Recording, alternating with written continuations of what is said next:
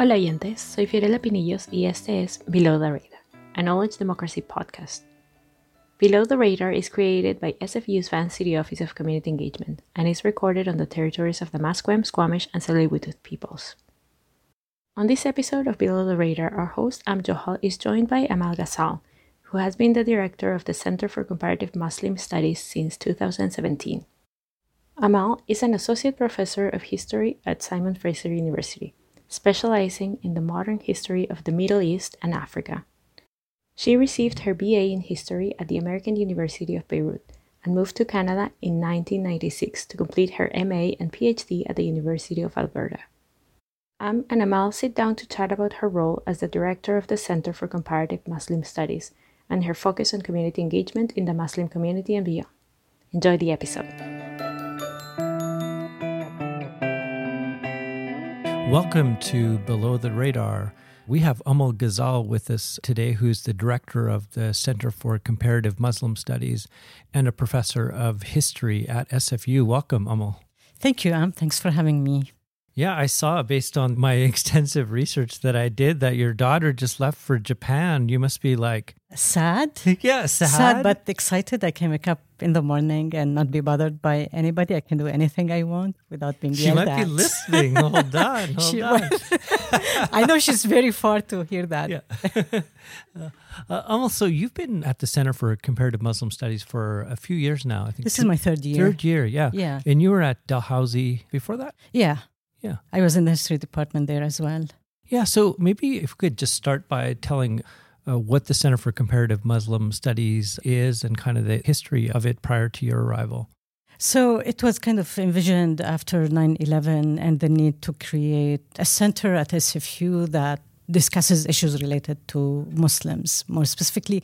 And the reason I'm saying Muslims is the emphasis is not on Islam as a religion, but more on communities and traditions and cultures and, you know, how people articulate their religious identity rather than how uh, a religion should be articulated, which is a great vision, by the way. And when we def- when we focus on Muslims rather than Islam, we get it better this way, because it's more about the experience rather than the ideal or you know the theory.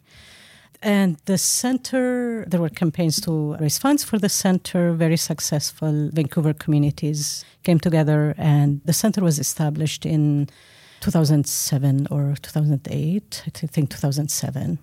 And it had a very strong academic program. Yeah. So certainly it started out of that uh, particular political moment post 9 11. And you coming into this position recently, I imagine there's a lot of thinking of around, you know, how to articulate what you're doing and the mission of the center.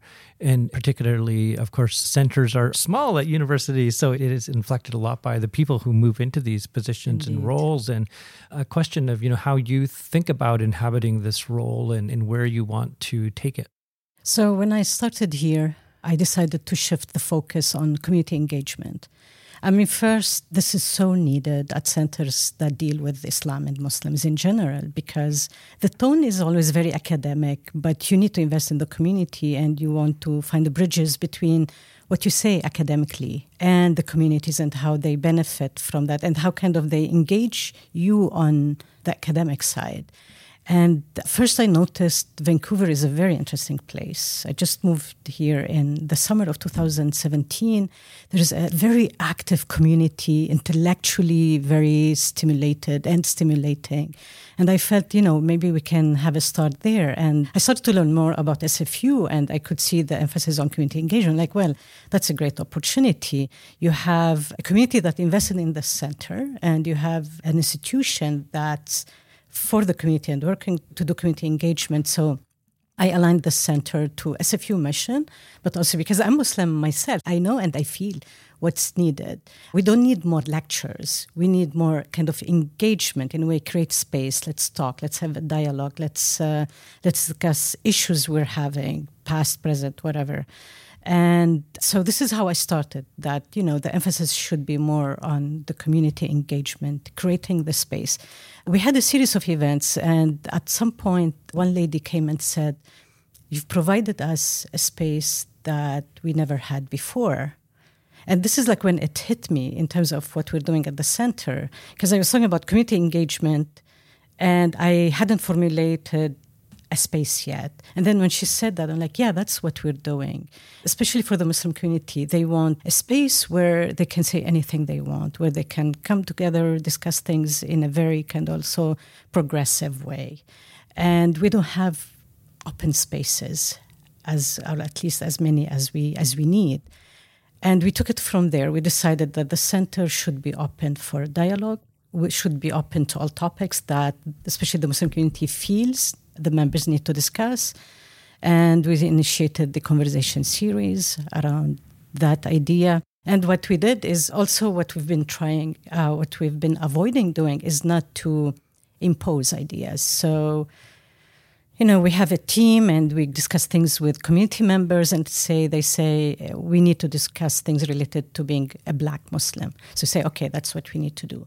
So we get the feedback from the community, and it's according to that feedback that we formulate our programming.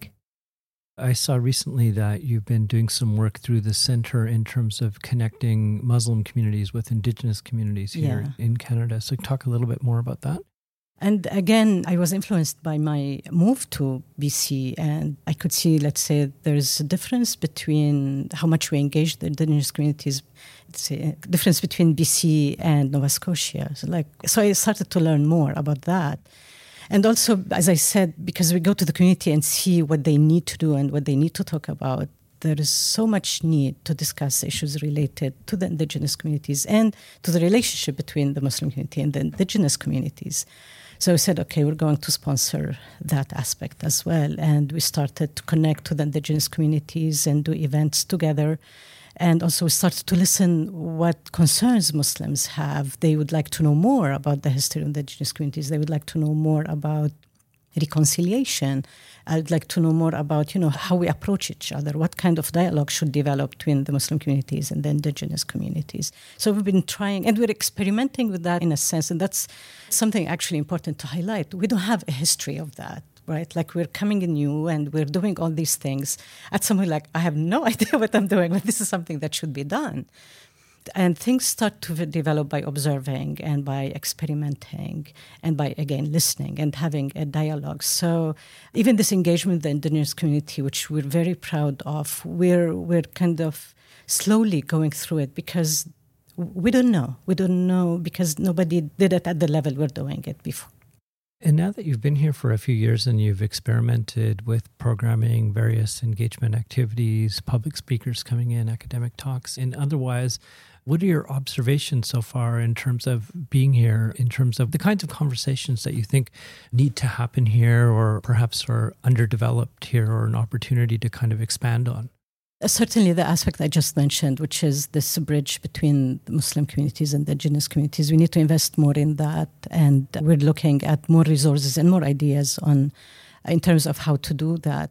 Now, as I said, Vancouver struck me as an interesting place because, let's say, when I invite speakers, one thing I mention is most of our audience is the public audience, a very informed public audience. So we're very lucky at the center that when people show up, they're not necessarily academics. Actually, most of them are not, but they want a talk that's a strong content they're willing to engage. So I'm looking more in terms of, you know, how to bring that academic content to the larger public.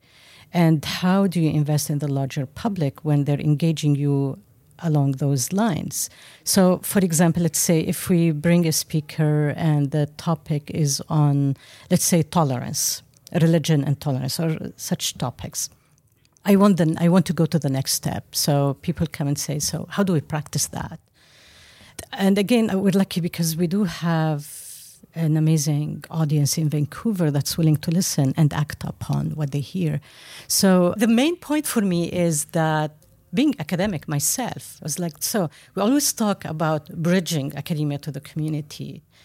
And the experience has been okay, how do we do that? Especially, how do we do it with the Muslim community? And the emphasis has been on, as I said, you create the space, you create the dialogue. What kind of programming do you need along those lines? And we came up with the idea of fellowship, the Muslim Community Fellowship, to foster that space and kind of to invest in the community whereby, let's say, they apply, we select fellows.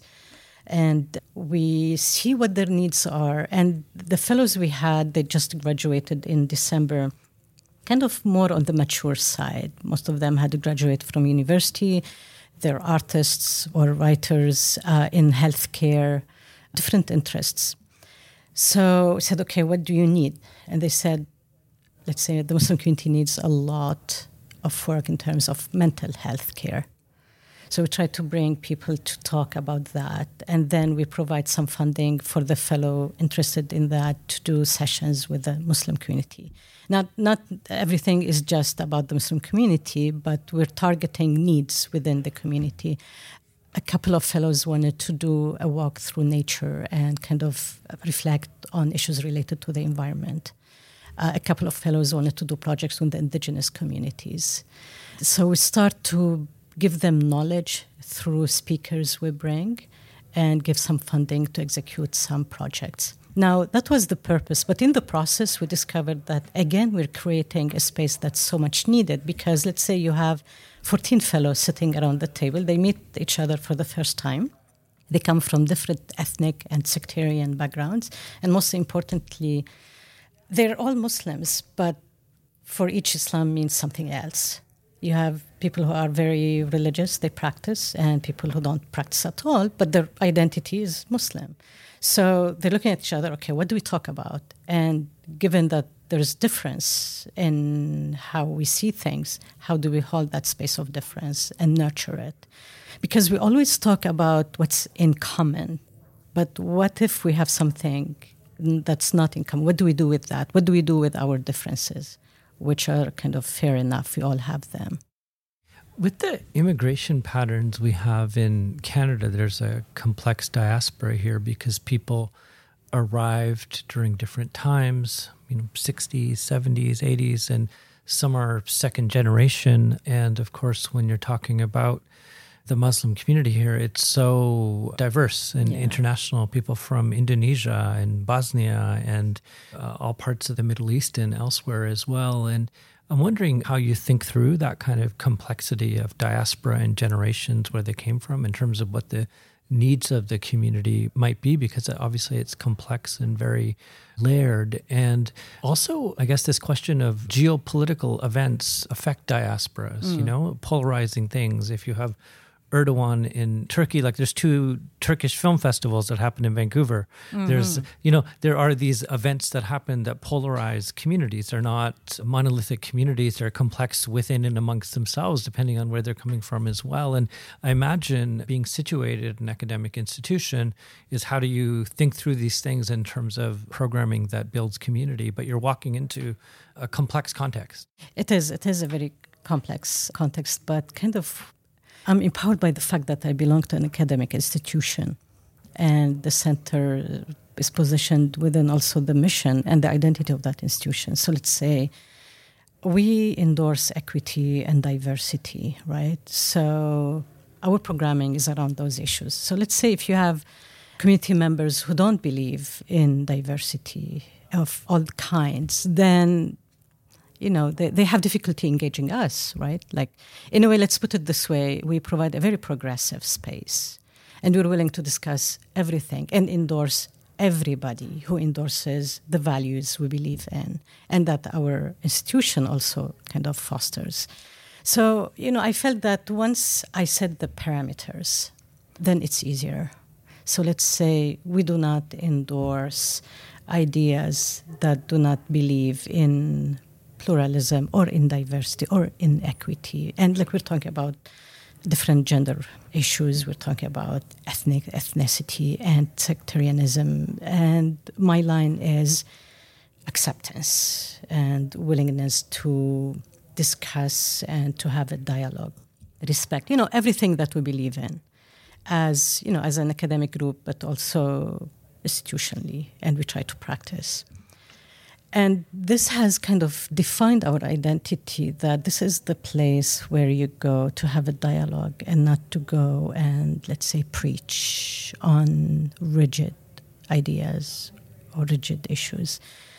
And let's say we have issues related to being a black and Muslim, and we're willing to discuss those. And also do programming for that community.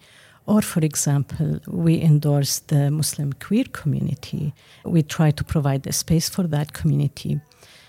So far, I've been finding it easy to navigate because it's so complex. Once you set your terms, then, you know, kind of those who are willing to accept your terms will come to you.